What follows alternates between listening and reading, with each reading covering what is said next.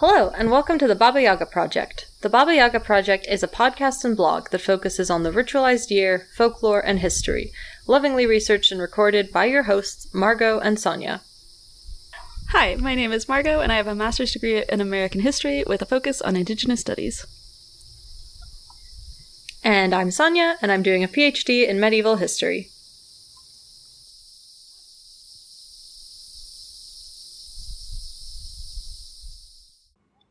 All right. This week's topic is Earth Day. Earth Day! A relatively new holiday, but one that is close to our hearts. And that is becoming more and more relevant with every passing day. Yes, especially considering Fun fact. that it's April and weirdly warm here in Canada, so you might be hearing traffic because my windows are open. Same. Also, fun fact. This is uh, on record the earliest that the cherry blossoms have bloomed in Japan for uh, 1200 years. so we're doing great, guys. We're doing amazing. Everything's great. Also, apparently, all the baby seals are gonna die Love because it. they're gonna drown from there not being ice floats for them to float on. Uh, yeah. Love, love that. the love the Nat Geo, the good news we get Nat all Geo around. Instagram really uh bait and switched me on that because it was like, look at these cute pictures of baby seals on our story, and then you flick through, and then it's just like close up of a bunch of dead seals. Uh, That's anyway, very should have upsetting. been like some sort of warning there because it was just a mm. lot of lot of dead seals. Wasn't into it, but um, one thing you can do to help is Yeah, celebrate Earth I Day. mean, We're going to talk about that and all of the cool history things because last year was the 50 year anniversary of Earth Day. So this is the 51st Earth Day woo! here on Earth. Incredible. Margot, I'm gonna let you take it away because, you know, my time period happened before, you know, anthropogenic climate change was a Yeah. problem. Industrialization wasn't really a Yeah, thing. I mean, the big concerns in the Middle Ages were like, eh, like, I guess we've been cutting down all these trees. Do you think we're ever gonna run out of trees? And they're like, mm, probably not, but like, mm, we'll, we'll have some rules in place. You know, early Middle Ages starts out with like, yeah, cut down all these trees. And they're like, wait, wait, wait, wait, wait, hold up, hold up, hold up.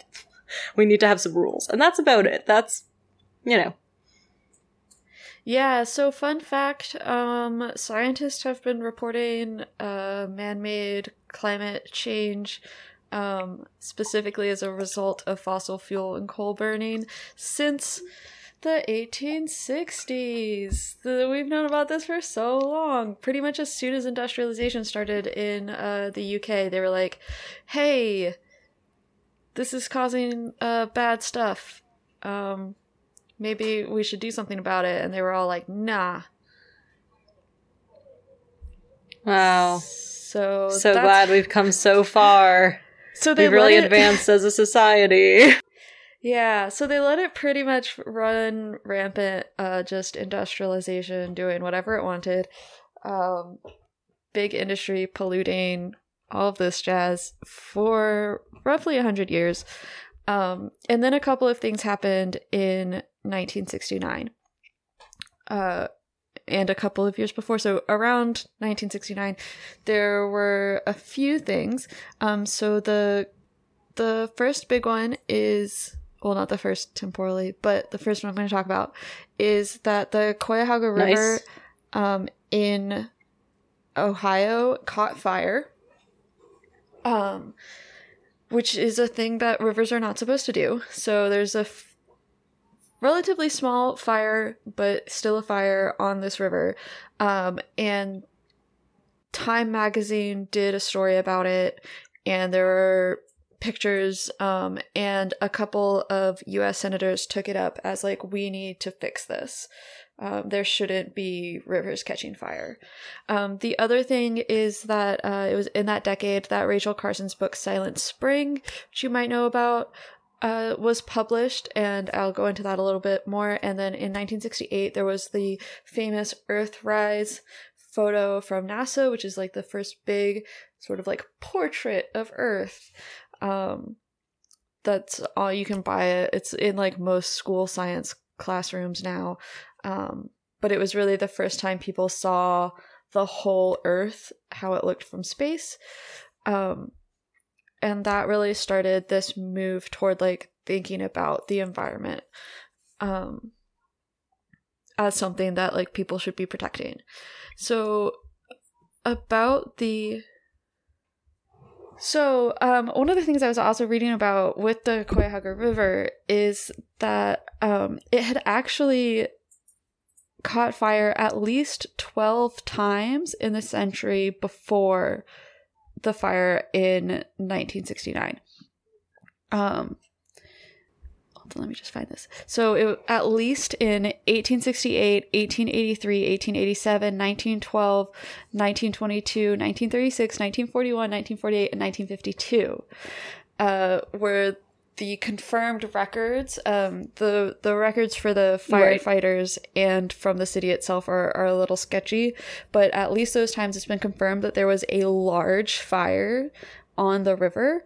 Um, and they actually, when Time printed the story about the fire in 1969, they used the photos from 1952 um, because that was a much larger fire that caused um, millions of dollars worth of damage and killed some people. The one in 1969 was much smaller. Um, I think it was about five hundred thousand dollars worth of damage and two boats that sank.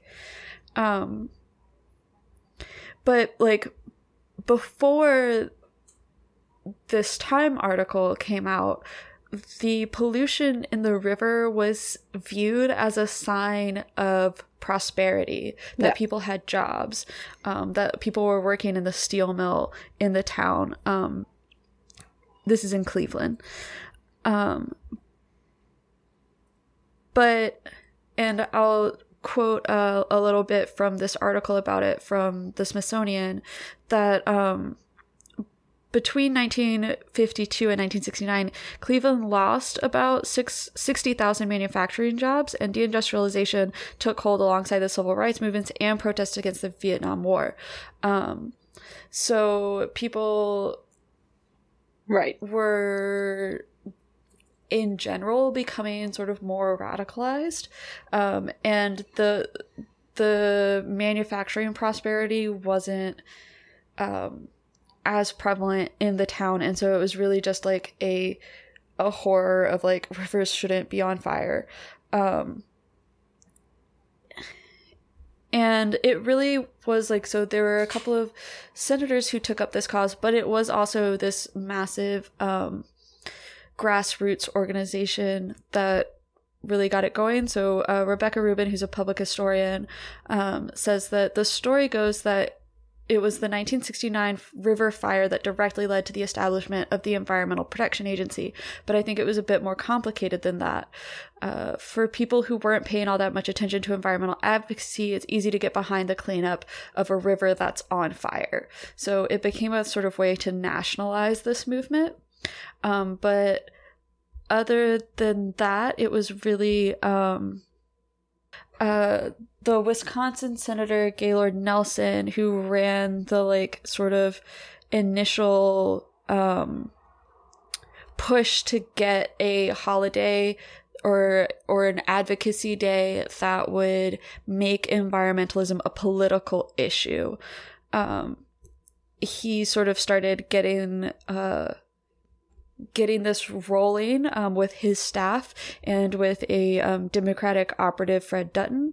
And then shortly after that, they uh, they got um, Denis Hayes to he had started organizing um, teach-ins uh, that were sort of inspired by the civil rights movement to start teach-ins at universities and public schools about the environment. And he then got um, Julian Koenig, who it was made famous um, with his ad. He's a Madison Avenue ad man, and he started the campaign for Volkswagen, Think Small. Um, that was later called the greatest advertising campaign of the 20th century. Um, and that campaign, in and of itself, had a lot of sort of like environmental roots. It was going directly against the major cultural forces of the late 60s, early 70s that were pushing towards like big muscle cars and um, these like V8 engines, and instead saying, like, hey, you should get this Volkswagen bug and like have this tiny little efficient car. Um, you shouldn't be like spending conspicuously. Uh, so he came in Right.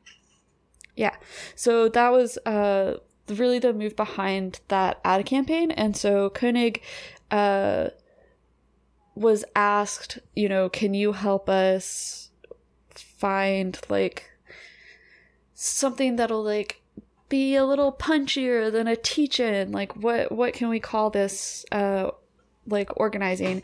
And so he like came back a week later with a bunch of mock-ups for ads and they had a bunch of different days. Um, but his personal favorite was called earth day and they were like yeah this is great.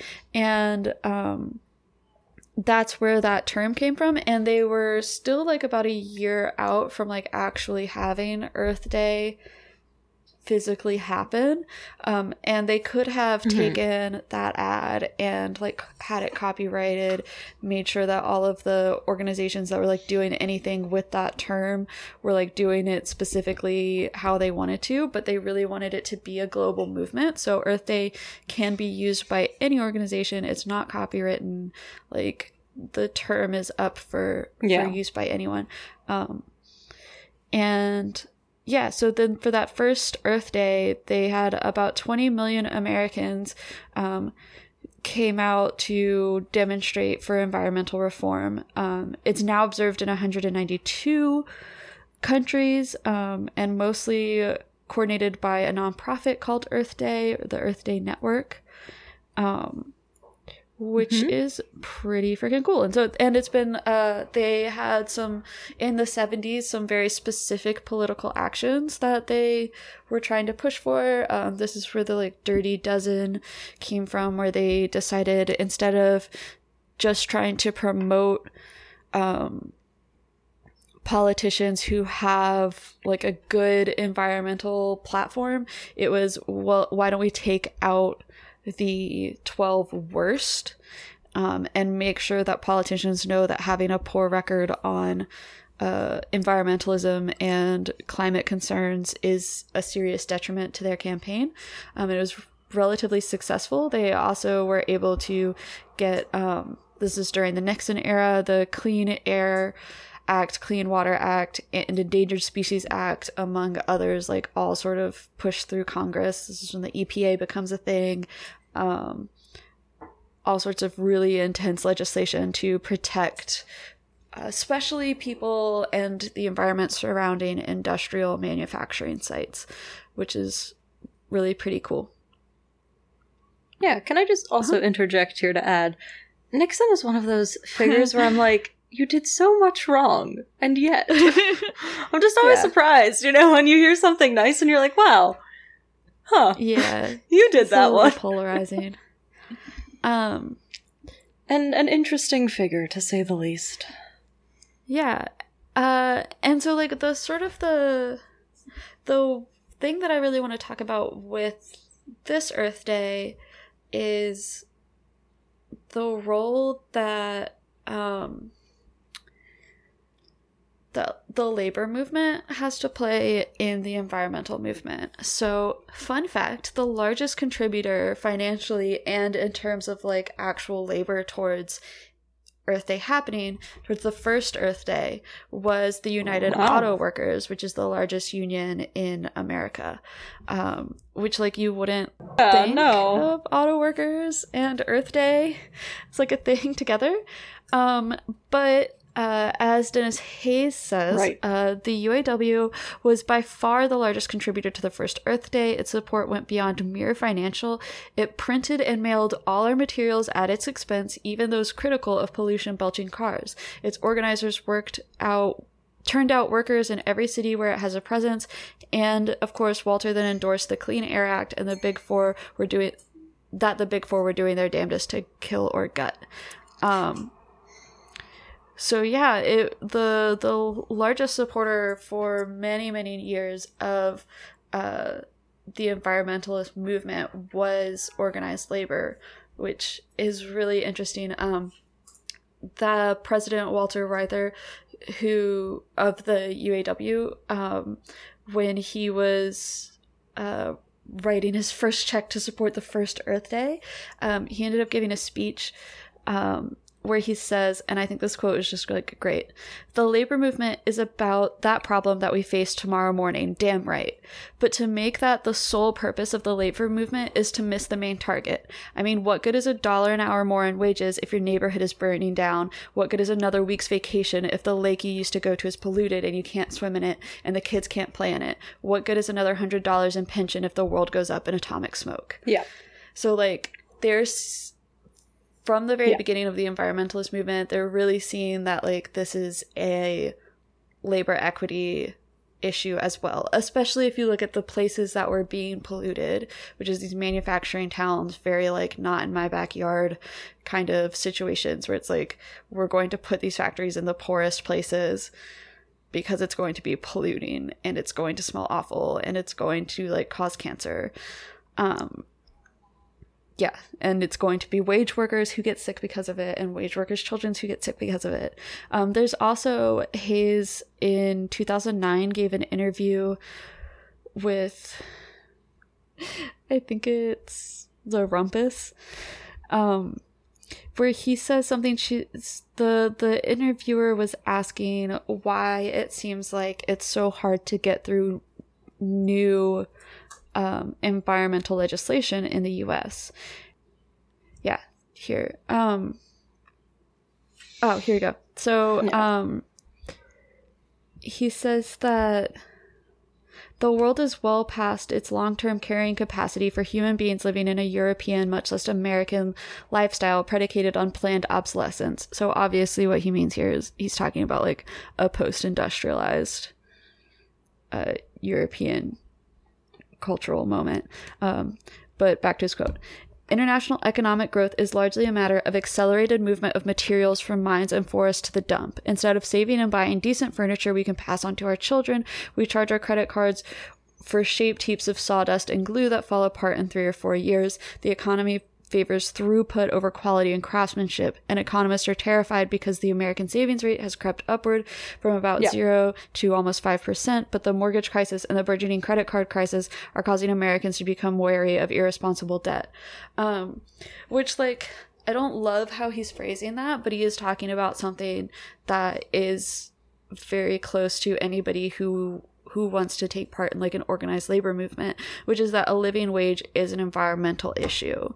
Um, we, people can't afford to own homes, can't afford to like make sure that their appliances are green or that they're not using all these or that they're buying you know heritage furniture because if you don't have enough money to make that more expensive purchase up front that will last you longer and in the end be more environmentally conscious and more savings conscious like you're going to have to rely on you know ordering stuff from amazon getting ikea furniture uh, fast fashion you know whatever decades old appliances your landlord has in your rental apartment. Like these are all things that are both a issue for labor and for fair living standards and you know eradicating poverty as well as for the environment. The best thing that we can do for the environment is to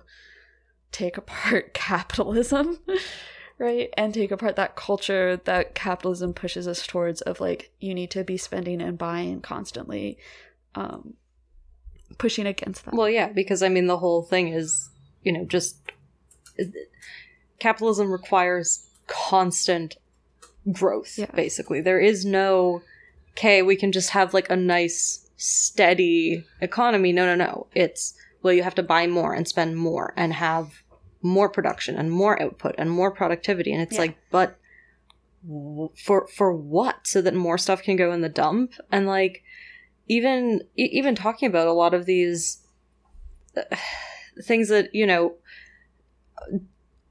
it, it's also an issue of like paying people better and also holding these larger you know legislating these larger companies to produce in more responsible Yeah. ways i mean the whole zero waste movement was initially aimed at saying companies should produce packages with zero Yeah. waste and then it got turned around into oh it's your Yeah, fault for you buying, buying things, that are packaged it's like it's not even necessarily that buying the furniture from IKEA, right, is like necessarily bad. The issue is like that they like the, all the packaging and plastic that comes with it. Like, you know, Yeah. And um I just I have feelings. yeah, and some of the the largest polluters are also things like so industry but also travel. Um, the fact that North America doesn't have like high speed rail or anything like that. Um, in this interview, Hayes also brings that up um, and talks about how, uh, yeah, so that like we need to build high speed electrified trains over the most traveled corridor. It's really hard to power carbon free airplanes, but electrified trains are much easier.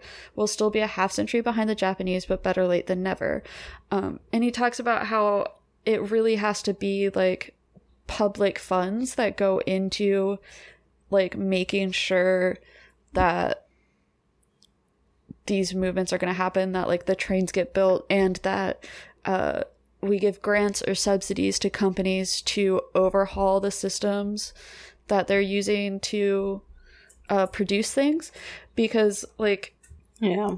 uh, he says up here that um, in this America in the 1970s was similar to business in China today. Even if a CEO wanted to be a responsible citizen, uh, he simply couldn't invest a billion dollars in pollution controls to produce a product that was indistinguishable from those of his competitors.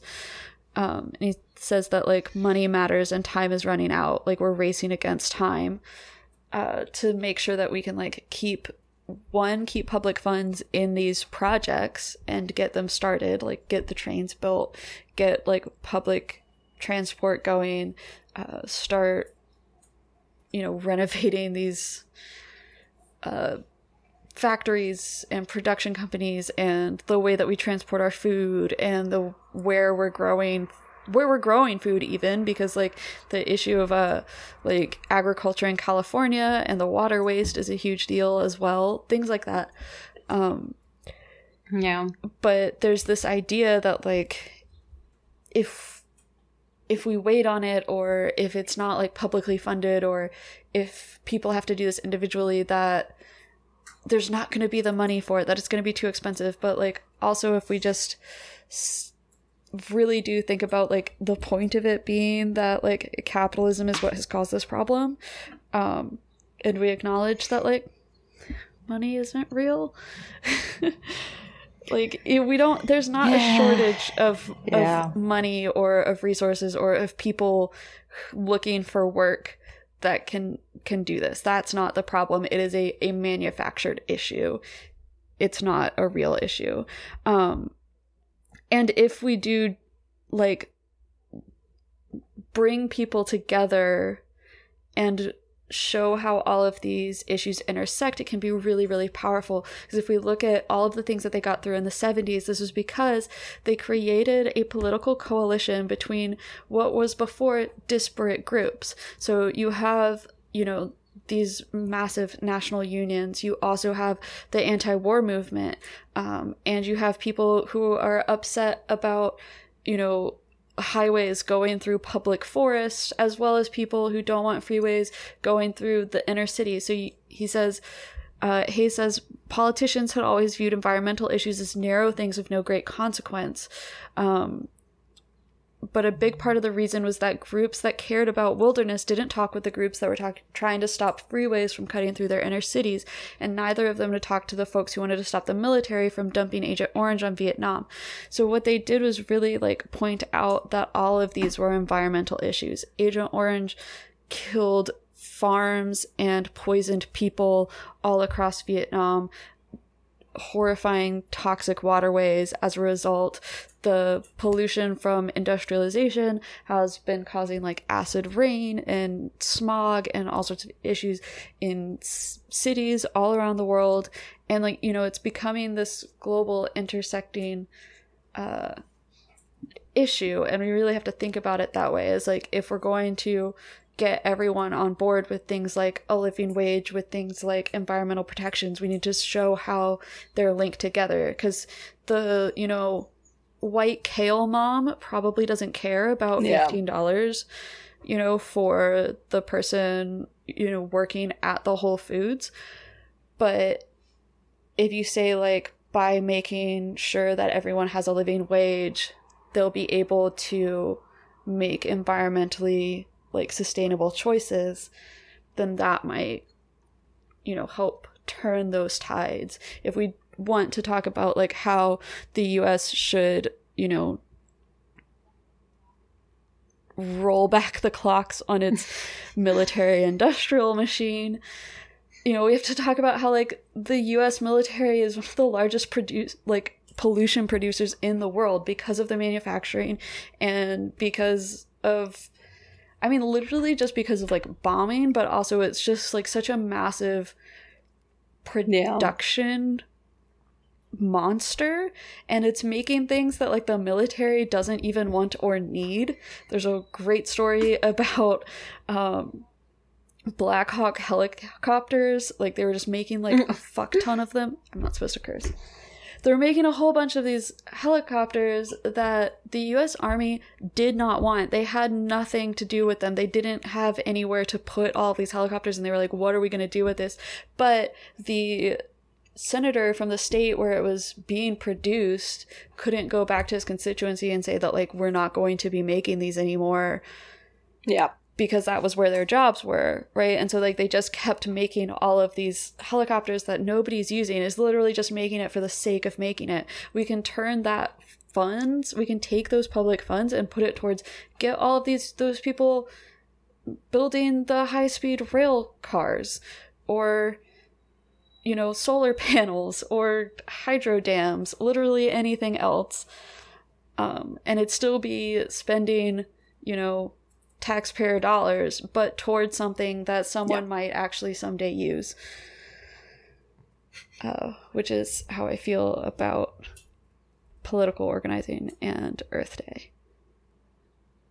But yeah, so I mean, the history of this like particular holiday isn't super long. Again, it's only been around for sixty years. Um, we could chat more about Silent Spring. Um, it there is a new version of it, a fifty year um, anniversary edition of it that you can get the ebook of, which is super cool. I started reading it yesterday. Um, it's she wrote that about the use of DDT and how it was killing the songbirds, and so the spring was going to be, you know, without the bird song, um, thus a silent spring. Uh, and that book really it was about the ways that our um, that the wilderness really is on top of where humans live that we're not separate from Yeah. what we view as nature and that our actions are like part of that so but yeah it's not like super long. There is though we're going to include in the show notes uh the link to this year's earth day organizations like which all of their events are going to be online um a- like open access to the public. So you guys should sign up for that. It's going to be really cool. Um, they have three days of events all different things um, with speakers from all around the world. Um, and some like actual actions that people can take to like you know political action, things like that. You can also join um, your local climate coalition. Uh, if you're in Montreal, that's what it's called. It's the Montreal Climate Coalition. um, so yeah, it's uh, super cool. Um, but yeah, so this is going to be a little bit of a shorter episode, but until next week, we'll be coming back with another super fun guest episode. So if you like hearing about history and ritual and Baba Yaga, make sure that you rate and review us on iTunes so that more people can hear. And it does genuinely help push us up in the algorithm so that more people can find us and you know, otherwise like, subscribe, share with your friends. Check out the Patreon. There's some fun stuff coming that way. Yes, please. And we have uh, a month and a half until the new season starts on June 1st, and we'll be launching our book club and Baba Yaga Discord and all of our extras that you can access through the Patreon. It's going to be so much fun, and we can't wait to see you all there. So. Thank you for listening to the Baba Yaga Project, and as always, thank you to all our patrons for making this project possible. Please follow us on Twitter, Instagram, and our website for the most up to date happenings in the project. Also, please consider supporting us on Patreon. It'll really help us continue the project and expand in some really exciting ways, and there's Patreon exclusive merch. Thanks again, and we'll see you next week.